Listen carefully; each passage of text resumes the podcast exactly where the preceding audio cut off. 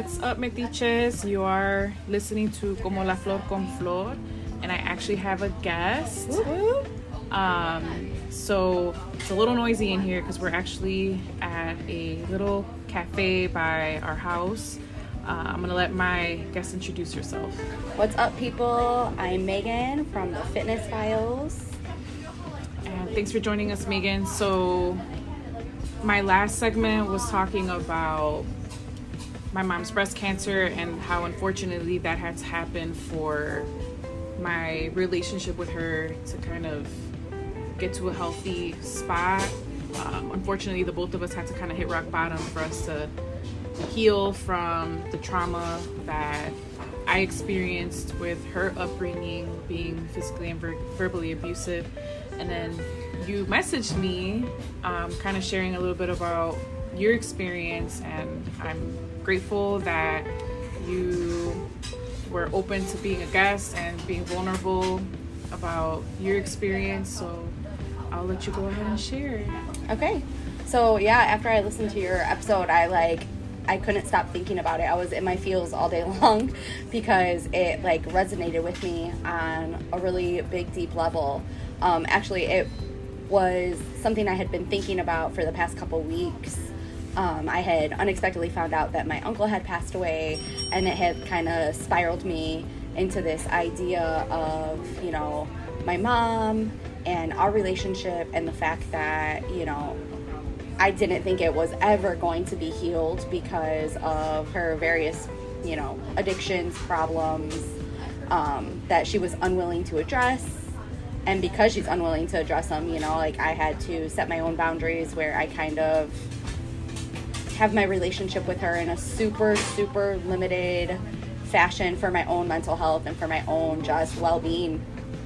And when I was listening to your episode, I couldn't help but like feel really happy for you that you and your mom were able to heal that relationship, but also like feel very sad for myself that I was never going to experience having a relationship with my mom in that way because I don't think she'll ever get to a place where she could apologize like your mom was able to do because that's a really hard thing for a parent to do to reflect on how they treated their children and, and not only like say shit i was wrong but then take it a step farther and say i was wrong and i'm sorry that i hurt you and i love you and i want to do better and be better and then actually being better. So that's kind of where I was in my headspace after listening to your episode. Um, because my relationship with my mom is so complicated and it's fraught with um, growing up having not only having an abusive mom, but not only was she abusive, but she was also an addict. And I think her addiction stemmed from a lot of undiagnosed like mental health, you know, um, if I rely on my Google medical degree, I would even take a step out and like venture and say my mom definitely has like a case of bipolar disorder that she then used first alcohol, but then it led into prescription pills to self medicate. Um, and you know, I know my mom did the best she could, and I constantly remind myself that addiction is a disease you know, like your mom went to chemotherapy to heal her cancer, um, try and treat her cancer. Heal is the wrong word, whatever. Um, but to try and treat her cancer and to find that place where she could live healthy, even though she's kind of living on edge. Um, and my mom's addiction is something that she like refuses to even acknowledge. Um, and I mean, she's been in and out of rehab a few times growing up, but she doesn't admit that she has a problem, right? So like that's the first step. Um, but I think the hardest part for me is not that she's unwilling to admit that she has a problem with her addiction, is that she's unwilling to admit the damage she did to me as a child, but then carrying into that as an, a young adult. And if you, I mean, maybe you can relate to this, right? Like growing up, you see healthy mother daughter relationships and you had a pretty healthy-ish relationship with your dad and you had your dad as a person to fall back on and i always felt the loss of not having an adult figure in my life who i knew unconditionally loved me or would be there for me or take care of me. Um, and i was the oldest sister. So, as the oldest sister, I had to be that person for my younger sisters, which definitely changes the trajectory of your childhood. And it changes who you are navigating into an adult and it leaves you with all this hurt and like inability to trust and all of these factors that impact your future as not just an adult but as a parent. So whew. take some take a sip of that coffee girl. Yes. Woo. okay. So guide me direct me lead me. So what how do you think your childhood and experiencing this abusive relationship with your mom um, how do you think it manifested into you megan as an adult parent even wife? So um yeah as an adult i am the biggest adult pleaser that i know and it is terrible. uh, I am the person, and people take advantage of that, right? When they know you're going to say yes, you become their go to for everything. So I am constantly being taken advantage of by people in my life and in my realm because they know I'm going to say yes. And that all stems back to wanting adults to love and appreciate me as a kid mm. and not getting that so now, as an adult, I look for that in people with authority figure roles. Um, and I look for their acceptance and I look for their acknowledgement, kind of. Um, I also have a terrible time trusting people, and that definitely um, really, really impacted my relationship with my husband. Um, you know, we've been together since we were babies, like literal babies, um, since I was 16. And um, our first probably 10 years of our relationship was very tumultuous because of that. Um, and it didn't help that I had my son when I was 20. So, you know, while no, that's not being the youngest mom ever, like, that's young as fuck like yeah. 20 years old like i didn't know shit about anything in life and now i have a baby like a whole damn baby that i need to take care of. I didn't know what to do. Um, and then it created this world where now i'm raising kids and i'm still not healed from what i went through. And i don't really know how to be a mom because i never had someone show me that. And i don't really know you know how to effectively handle situations with kids because no one showed me that. Like you know my mom's response to shit for me was to you know beat the fuck out of me and then take everything away from me and lock me in my room for you know however long she felt necessary or um so like navigating having kids and i think this is just a parent thing also but i think it's amplified by my experiences constantly thinking you're fucking up and failing. Yep because, you know, I didn't have a role model for what to do. So everything I feel like I do is wrong. And it probably isn't, you know? like I mean, I know I'm I'm doing the best I can. Um and then I think the last thing was is that I had it took me about 10 years to learn how to deal with my emotions in a healthy way. And I think I still still on some sense learn am learning that. Um, but in the beginning, I was very angry. I was very hurt and I was manifesting that hurt and anger. So, you know, anything could send me off the rail. And I was just livid and cussing and angry and like slamming. And when my oldest son, who's now 17, holy shit, was about two, like, I started to look at how I was reacting in front of him and, and, realizing that like okay no i'm not hurting him and i'm not being abusive but like is that the environment i wanted him to grow up in? And so when i started to fix my anger issues the opposite happened though because then i started to feel like i couldn't show him any emotion. And i always had to be mom and be happy and whatever you need. And so i couldn't figure out that healthy balance of my own emotional well being as a mom in a healthy way. So I feel like right now, what ended up as a result is that for a while, my kids always just expected anything they need, that their mom was going to do it. And for a while, they forgot that I was a human being and a person also because I was so focused on putting everyone else before myself. Because I went to, you know, that side of the spectrum of in order to be good, in order to be a good parent, I had to put everyone else before me, which led to a whole variety of things as a result.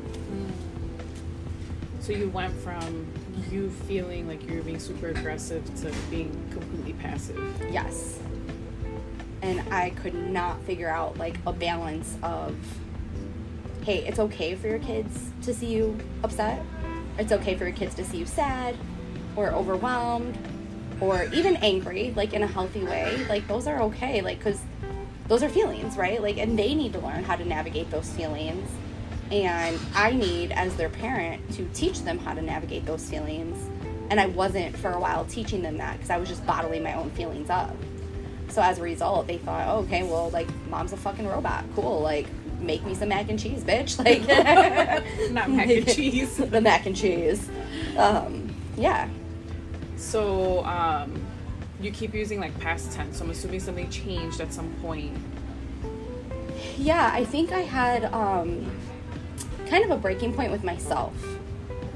I this was about mm, four ish years ago. I started to look at like my life and like I know that sounds super like existential crisis. I, I, was having a giant existential crisis, and I didn't even recognize it. Um, but it started to manifest first in my weight because I had for so long been putting everyone before myself that like I was legit overweight, unhealthy, miserable, and I was so depressed. Like I couldn't get out of bed. I was crying all the time and I went to my doctor because I was like, okay, hi, hello, like fix me. There's something wrong. And she's like, yeah, there's something wrong. Like you're depressed. um, you know, you you need to take care of yourself. Like you're not taking care of yourself. And I was like, yes, I am. Like, what do you mean? Um, and that led me to start to think about, okay, like, listen, bitch, in four or five years, your kids are going to be whole ass adults on this journey of their life on their own. And, like, you know, they might leave the house, go off to college, do whatever. And like, what do you have left? Who are you going to smother, you know, now? Like, my husband Jose, like, I mean, don't get me wrong, he'd probably love that. He'd be like, yes, give me all the attention, make me all the food. Um, but like, I didn't have an identity anymore. So like, that was super hard to like sit and think about that I'm you know, in my early 30s and I don't even know what I fucking like or who I am or what I was gonna do. Like, I went to school all day long and I was teacher. And, you know, when you're a teacher, you always have to be on. And then I came home and all night I was mom and I was always on. But I was never just Megan. Like, I was never just myself. Um, so I just kind of like tried to get my shit together. um, and just start to like ask myself questions and ask myself like okay what do you want? Like what do you want out of your life? And i started by just taking time for myself to go to the gym and work out and prioritize my own needs and say like hey i'm not making dinner tonight because i'm going to go take this class at the gym. Or hey i need someone to wash the dishes because i'm going to go do this. And it probably took an entire year for everyone in my house to like realize that it was okay but for probably the first six months where I started to put myself first, like everyone, including my husband, was like, What are you doing? Like, you're being selfish. And I mean, first of all, I wasn't being selfish, but also, second of all, it's okay to be selfish. Like, right. we deserve to be selfish also. So, but I, I never knew how to navigate that conversation because for so long I was just this passive aggressive, not even passive aggressive, just passive robot in my house just doing whatever to keep the peace because that's what I felt I needed. You fucking hate it? The first thing is like, why are you being selfish? Yeah. I was like, what the fuck? Like, I mean, because it, it gets in your head. And like for me, like I said, I'm an adult pleaser. Like I'm a people pleaser. I want everyone to be happy. So I started to like think like, man, I am being selfish. Like what? And I had to like bitch check myself like no you're not. Like you're asking to take two hours of the day out of 24 hours. You're asking for two hours not even sometimes to do something for yourself. Like you do everything for everyone else. Like you deserve two hours. When they take two hours for themselves you don't hesitate. Right. you don't think they're selfish. You're just like yeah cool rock on. Like do you you know? But i think it's just like the stigma as women sometimes Yeah. that when we prioritize ourselves or our own needs or our own desires that we're looked down upon because we're not meeting these like maternal or womanly roles. And it's like no fuck that. Like i'm sorry it's 2022 fuck that. Like if it's cool for me to go work every single day and and it's cool for me to have my paycheck then it's cool for me to spend time on myself also. Well, yeah, and you being an educator, you're giving all day long, and then where you work at, you're working with um, under resourced communities. You have students coming in with traumas of their own, and you're having to deal with that on top of teaching them content. And then you get home and you still have to give some more. So, like, who the fuck is giving to you? yeah and it's fucking exhausting like don't get me wrong people who have physical jobs like i probably couldn't do it right like i mean that sucks too but the emotional and mental exhaustion of being an educator in general. I mean you literally don't have time to to think some days. And you just have to be on constantly. And it's go go go. Like i mean shit there are days i'm trying not to pee my pants because i'm so busy that i can't even get to the bathroom let alone you're processing you know keeping the kids engaged and teaching them. But also you have kids who need to talk to you or you're worried about students because you know something's going on in their lives that you're aware of. And yeah it's exhausting. It like mentally will wipe you out but then you have to go home and find you know i don't know dig really fucking deep to find any shred of like excitement to be here at home and now be on again. Like no fuck that. That's too much. So. And then you still get to the Y, and you still teach cycling like a psychopath. Well, and then sometimes too, like that becomes exhausting because I'm back on, right? Like, no one wants to go to some whack ass class where the fucking instructor is like, all right, get on your bikes. Like, I'm depressed. We're going to listen to this sad ass song. Just pedal bitches. Like, right? Like, I mean, so Pedal your feelings pedal, pedal your feelings, let it out. Like, people be like, what the fuck? I don't know. Maybe there's a niche, like emotional cycling. I highly doubt that. there might be but like yeah you know it's like sometimes then to have to put on another facade of like okay now i'm at the y and now i'm like fitness instructor like yay let's go when all i want to do is like go my ass to bed Right. and um you know i mean i think that's a level of mental exhaustion that i underestimated. So it's hard to always be on. Yeah.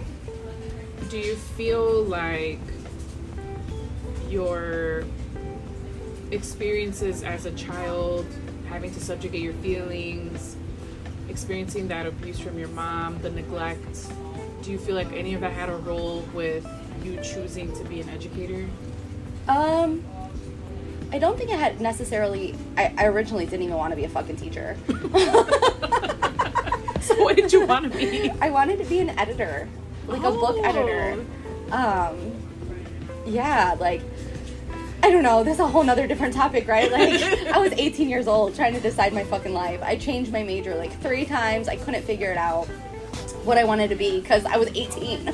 Like shit, I didn't know. How dare you Um, not know? right. Your brain wasn't even fully I developed yet. know. Like what the fuck? But then add on top of that, when I was 18, my, my mom kicked me out of the house. So for about six months, I was homeless. Um, I was living in my car, and um, I would stay every now and again, like with a cousin. Um, but eventually, Jose's Jose's family took me in.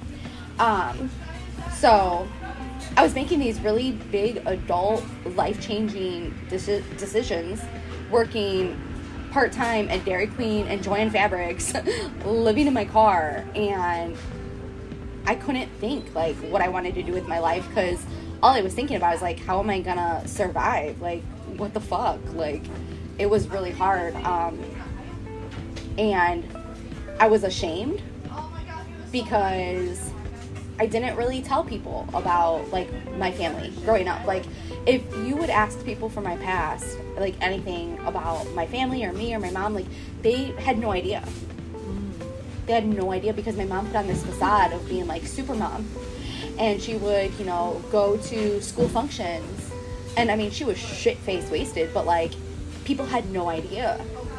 And um, they thought she was like this great mom. And my dad in this situation was just very passive because their relationship was so toxic. Um, and my mom was so manipulative that he did not want to fight with her.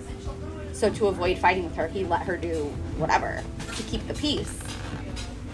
So I I changed my major like 15 times and then I eventually was like, you know what? I love books. Like I've loved books my whole entire life. It was the one thing that no one could ever take away from me. Like growing up as a kid, no matter what I was going through, I could grab a book and I could lose myself in that in that person's story and it made me feel like I wasn't alone.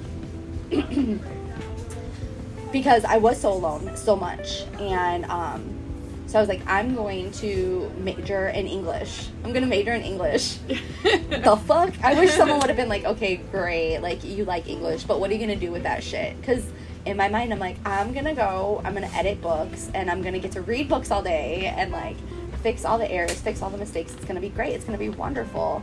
Um, yeah. Well, no one told 18 year old Megan that like that's not how the industry works, baby. so. Um, after I graduated with my bachelor's in English, it was professional English writing.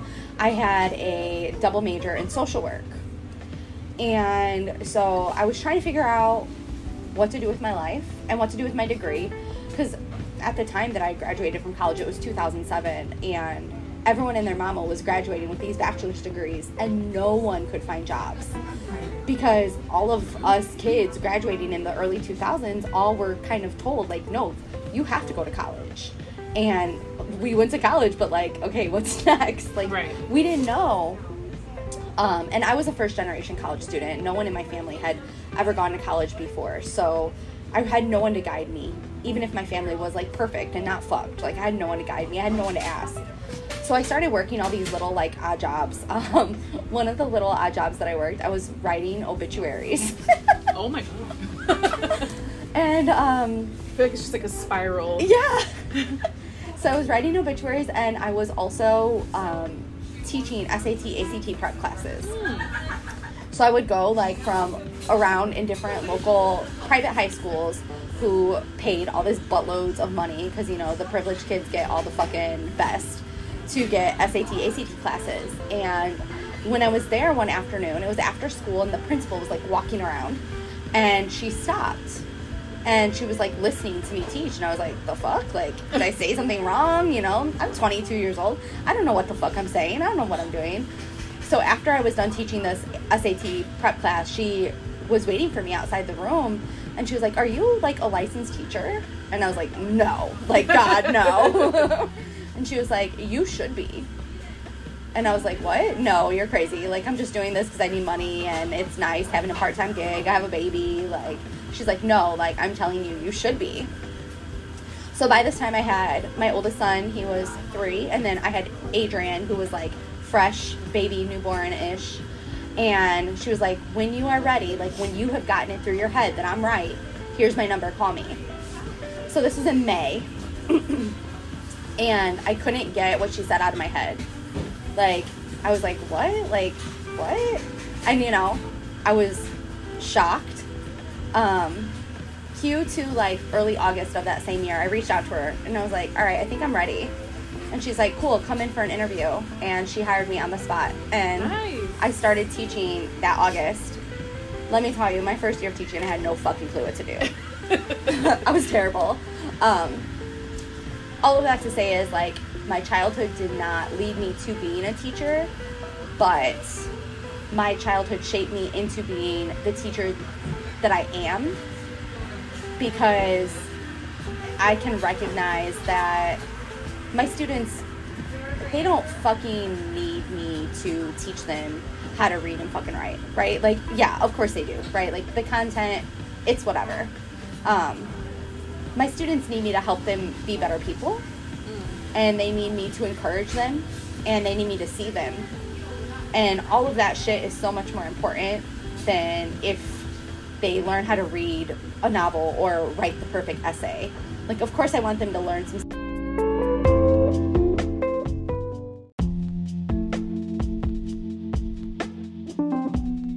skills with me.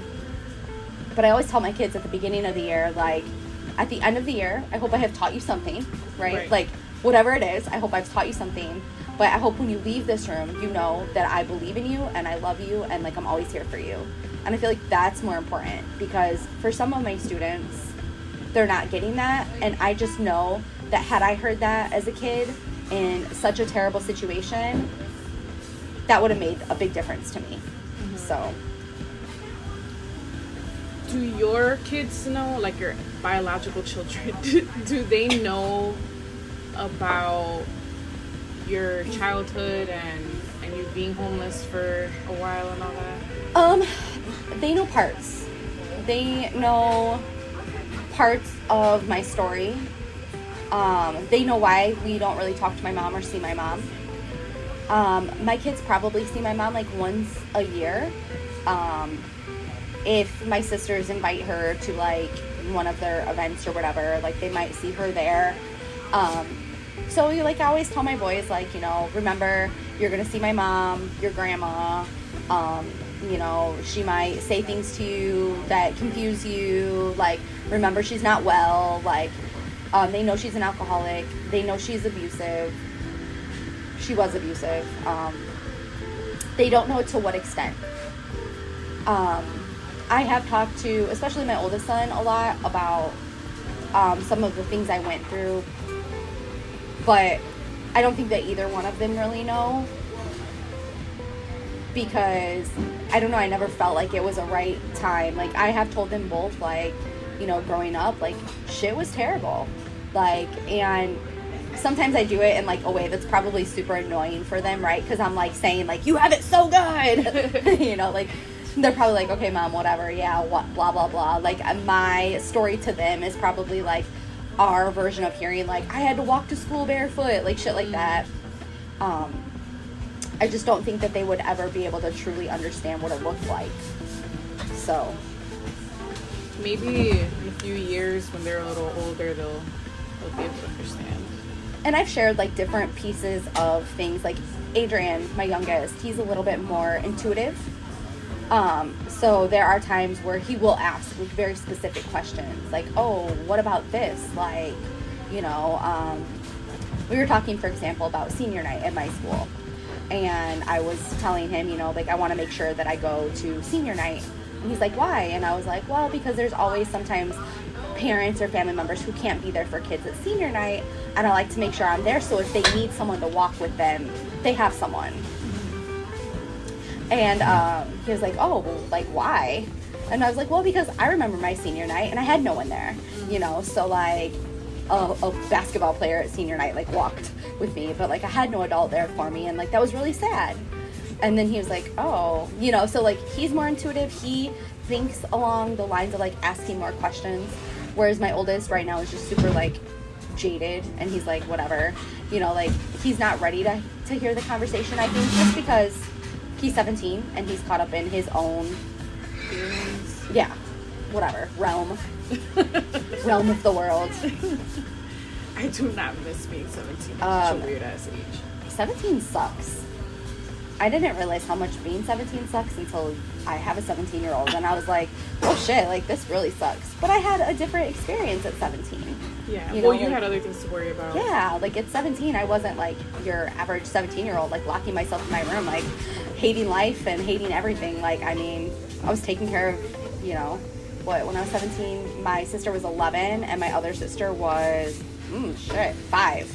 So I was taking care of an 11 and a five year old. Like Hello. it was crazy. Good lord. So, your do both of your sisters still have a relationship with your mom? Um, no. So like we all kind of have a very similar relationship with my mom. Um, my middle sister Mandy, she definitely is more of like the peacekeeper. So she definitely tries to include my mom in a lot more ways. My younger sister Marissa, um, probably out of everyone, she experienced. I experienced more of the abusive side of things. She experienced some after effects with my mom and dad's toxic relationship. Um, my dad ended up being like Man, you can tell having to be a single parent and um, he was in jail because my mom like made some false allegations for him for a while um, so marissa had definitely had like a different side of the trauma growing up and so she has actually pretty much almost completely cut my mom off. Um, because like for her own sanity she can't handle it. So i'm really proud of her because you know she's figuring that out at 26 and when i was 26 years old i was still trying to figure out like how can i make my mom love me you know? So um, she definitely is handling it in a really i think positive way. Fi- figuring out her own emotional boundaries. So but yeah our all of us like pretty much my mom calls every now and again and um, you know most of us like will send out a text a group text to each other like hey if your phone rings it's probably mom like be aware because she calls when she's very drunk and um, she actually was diagnosed with um, I don't know the actual medical term for it, which none of us are fucking doctors anyway yet, so it doesn't matter. But like, I think it's neurocephaly or something. Anyway, it's called wet brain. It's where you've you've literally drank yourself so much that you have brain damage. What the fuck? Yeah, so like she has brain damage. She has cirrhosis of her liver. Um, she also smokes like a pack a day. Um, her teeth are rotting out of her head um, from all her pill abuse. Um, and if you saw my mom, my mom is in her early 60s. Growing up, my mom was beautiful. Um, my mom was in her early 60s. She looks like a walking skeleton. She looks like she's like 90 years old. Like you're literally watching her decay right in front of you because she's killing herself. Um, and so, like, we all can't watch that, you know? So, I didn't even know. I had never heard of wet brain. I hadn't heard of it either. Cirrhosis is. I, I've heard Yeah. of that. Yeah. Um, but yeah, all these things like really spiraled in my own head because I started thinking about my mom's own mortality.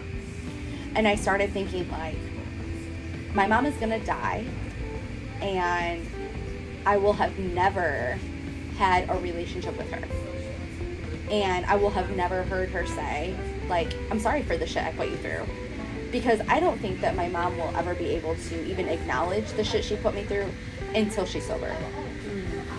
Um, because I've tried on so many occasions to to tell her because I felt like in my mind it would be very healing for me to like tell her. But even when I talk to my dad, which I have a relationship with my dad, it's not super close, but it's you know, um, it's closer than I don't have any other adults in my life, you know. Um, but even when I talk to my dad about shit that I remember and shit that I went through, I don't know if he's just kind of like blocked it out in his head or whatever. But he has a hard time admitting what I went through as a kid. Um, and I think a lot of it is just he doesn't want to remember. Which it could be from his own shit, like his own shitty marriage that he was living through at the time and and I get that, but you know, to never have you know, I'm about to be 38 fucking years old. Holy shit. You know, to to never have had anyone like acknowledge like the shit you went through. That's hard. Yeah. And I think that takes away like some ability to heal from it. Inability, ability. I don't fucking know. it makes it difficult. Yes. you to. Like I don't know. Do you know if maybe the way your parents are, your dad being passive, your mom, you know, dealing with alcoholism and all that, do you know if any of that has to do with how they were raised? Like, were they raised in kind of like similar situations? Yeah, for sure. Um, my mom is a product of like an alcoholic family. My grandpa um, was an alcoholic. He he did get sober in the later years of his life before he passed, um, but it was forced sobriety as a result of his diabetes. Oh. Um, for, to hear stories of it told, my grandpa was abusive to my grandma. Um, so I, I think my mom did see that growing up. Um, my dad was the product of an abusive home. My grandma was abusive. If I've heard, excuse me, stories of my dad. Um, my dad, when he was 14, actually walked from East. No, sorry, hold on, can't think. Chicago Heights to in Hammond um, to get to his dad's house because he had to get away from his mom, and from then on started living out here. Um, so like That's a long ass walk. that's a long ass How the hell do you walk from Chicago Heights to Hammond? I don't know. I don't know how he did it. Um, so, you know, I know that my parents, like growing up, that neither one of them had like an ideal.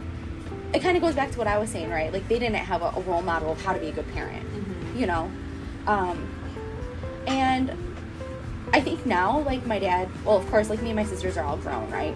But like now he recognizes like maybe his shortcomings as a, as a parent and he does try to make up for him in a lot of ways um, he tries to like reach out and you know like touch base um, he loves my niece my nephew like so much like i think though that some of that happened a little late for my dad to have grandparented my own children in the way that he's now grandparenting you know my niece and my nephew but like which is great for them like it does make me sad though for my boys because of they're course. missing out on you know that grandparent relationship um, you know they're missing out on a grandma for my mom. And then like my dad is just he tries. I, I know he does the best that he can. Um, he's not great at showing love because he was never taught how to be great at showing love. Um, but my boys are very fortunate because jose's parents are like you know everything that my parents lack for in grandparents like they make up for it by leaps and bounds. Like they're the most wonderful grandparents and they're very kind loving. They would do anything for my boys like anything that you could possibly imagine. So they at least have that. Um, but yeah i think that yeah neither one of my parents knew.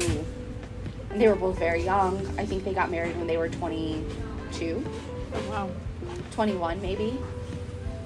And you know they weren't ready. They weren't ready to have a kid and then they unexpectedly expectedly whatever they can claim that i was planned or whatever.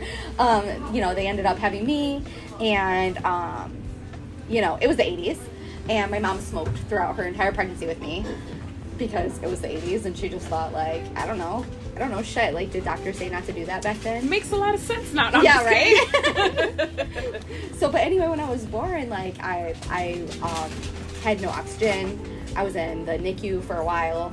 So you know not only did were they not ready to have a baby but they definitely weren't ready to have like me you know and i was sick. And then when i finally got to go home um you know they were just a mess. They Yeah. were just a mess and they they weren't ready to have a kid. Um, and then of course like i started to grow up and i i was a fucking child prodigy. No. But i really was. Like i was really smart as a little kid and i think that they just didn't know what to do with me. Um, you know like i mean i was reading at age three.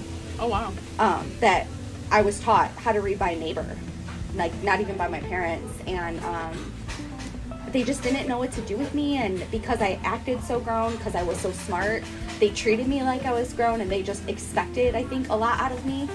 Um, so I think that they just, I don't know. Did they do the best they could? Probably.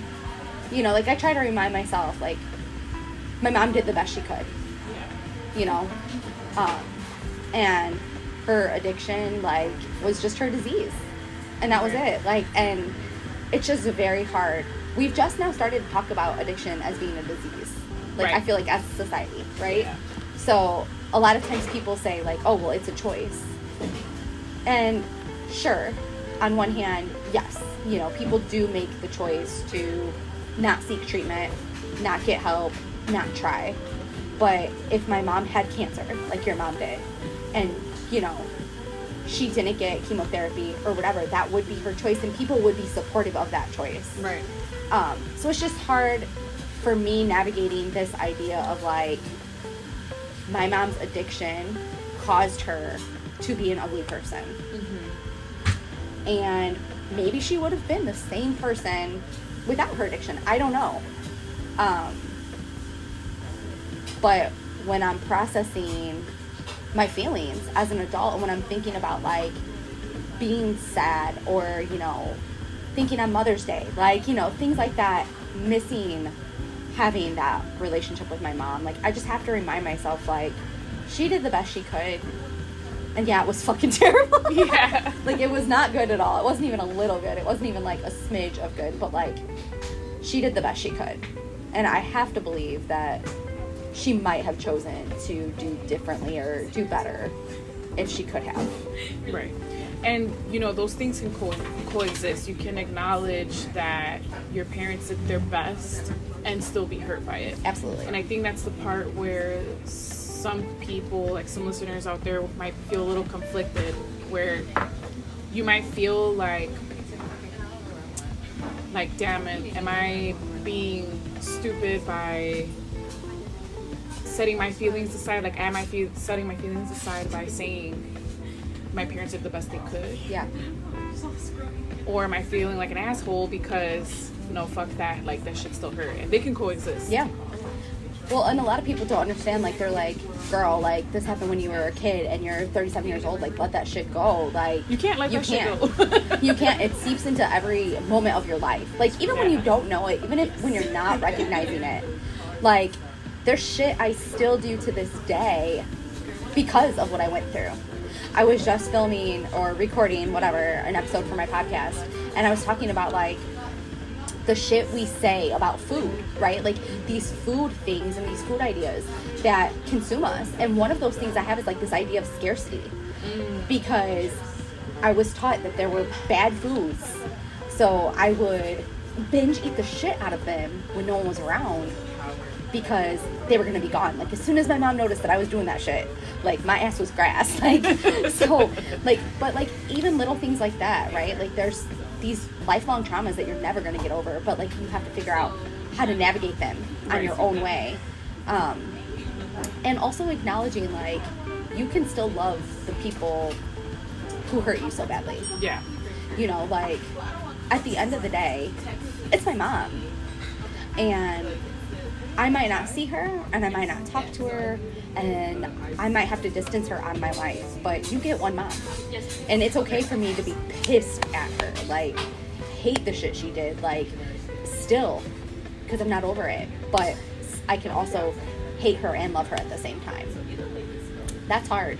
That's hard to navigate. It's hard to navigate the guilt of like thinking that, you know, like shit, like she was a terrible mother. but it's okay to acknowledge that. Yeah, for sure. And I think people will forget that adults are still children. Like we're just overgrown babies. Big ass kids. Yeah. So the things that we experience as as babies, as kids, they're they kind of just linger, and we kind of push it to the side because as we get older, we have bills to pay. Like you got kids, we have full ass careers, so we kind of have to figure our way around, like work around all that to get our shit done. But when we're in silence and we're being reflective, like that shit surfaces at some point, you know. Absolutely. So, do you do? I, I know you go to the gym and you teach and all that, but do you do other things that maybe support your healing, like your childhood healing? Um, no. I mean, that's valid. I mean, I don't. And like, I mean, I- I've already recognized like I definitely need to. Um, I'm right now on in the process of finding a therapist that I can connect with. Yeah. I've not been successful. You know, like finding a therapist is like dating. Like, It is. Like you have to find the people who who get it and who get you who you feel comfortable with. I haven't done that yet. Um, and I know that that will be huge for me. But the biggest thing that I've just done is like acknowledge that it's okay to feel the way I feel and be vocal about it um, and be comfortable um, sharing a little bit more. And being outspoken or telling people like no shit like my childhood was terrible growing up and like being okay with that and not feeling so ashamed about it um especially in my role as a teacher because kids are shocked when I'm very open about shit like that and I'm very vulnerable with them. But I also want them to hear and know like, hey, like my shit sucked growing up, but like guess what? Like I navigated through it and I worked through it and you can do the same too. Like, you know, um, this doesn't have to define you. Like what you're going through right now doesn't have to define you. And I think sometimes, especially in the world of education, people get so caught up in like being professional that they think that because they have to be professional, they have to be cold. Yeah. Or they have to like leave out who they are. But like all of that shit, who I am defines me as their teacher. Right. And they should hear it. And they should know. Um, and like, you know, I don't have to be graphic or give them details, but I can also say like, hey, like, you know what? For six months when I was 18, I was homeless and like, yeah, that shit sucked. Like, I get it. We don't take any of these cups for you. Or still drink your own. No. Awesome. Thank you guys. Mm-hmm. And I do like how you pose it to your students where you're not making it like pick yourself up. If I did it, you did. it. You, you come from a very like the your the intonation they use. It's coming from a caring standpoint, and obviously you're building rapport with your class because they see you every fucking day. Yeah, they have no choice. Right. You will like me. No. yeah. So I just I don't want kids to hear like you know I think sometimes as adults we share things with like young people and we mean to be sharing it as a way of being encouraging or being supportive and they shut down from that because they just hear like I went through this and blah blah blah and I don't ever want them to hear my voice as that. I just want them to hear like, hey, it's okay that shit sucks. Um, you know, I've gone through shit that sucks, and like I believe in you, and you're strong, and let me know how I can help you get through this shit. Um, you know, sometimes as adults we need to hear that too, or we just need like a hug, or just to hear someone hear our voices, feel validated in our feelings. So for sure. And finding a therapist, I'm proud of you for even considering that because that shit's hard. it's hard as hell.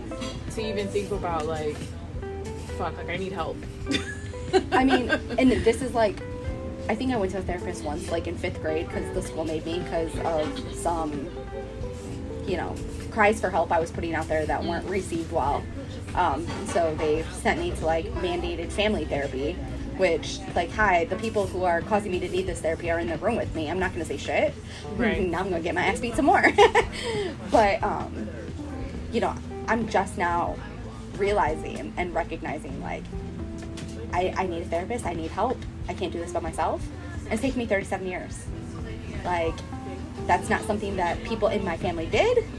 That's not something that people in my circle have done. So it's hard. except for me Yeah, well, you're an exception. But like most people I know, like, if they have seen a therapist, it's like very hush hush, right? Like, yeah I feel like as the stigma of mental health and mental health awareness is lessening, I wouldn't say it's gone, but it's lessening.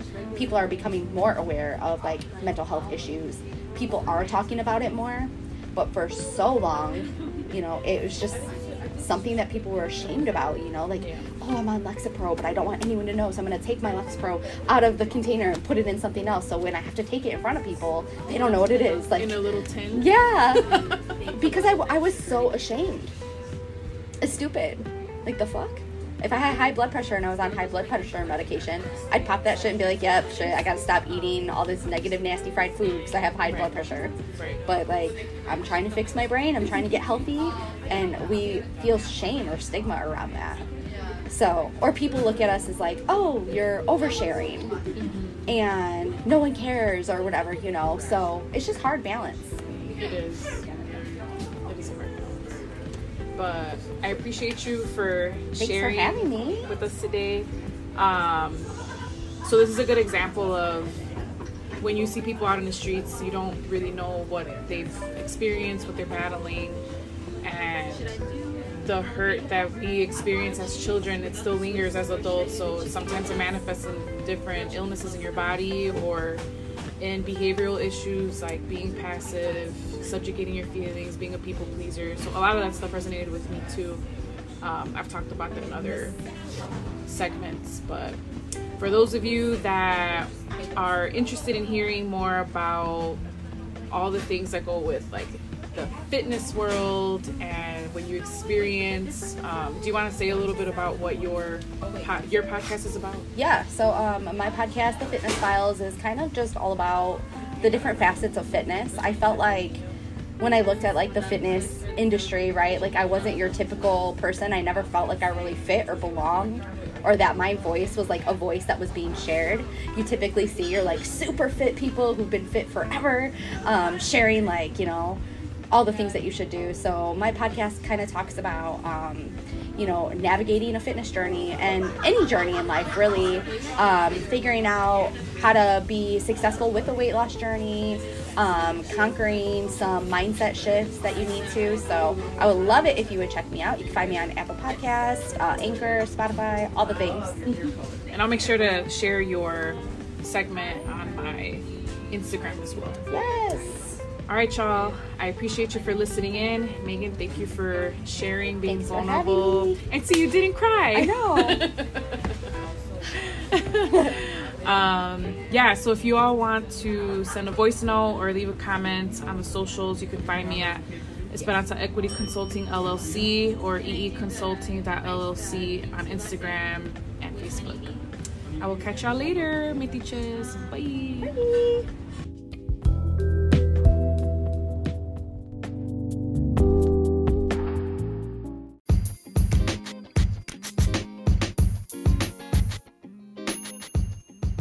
Welcome to Como la Flor con Flor. If you love listening to this podcast as much as I love making it, please consider dropping a little donation. And if you ain't got the funds, that's cool. I would really appreciate it if you could share this podcast with a friend, a family, a fellow metiche, you know, one of them folks, or anyone that you think would resonate with the content that I've been creating. Saludos, se me cuidan y se lo lavan.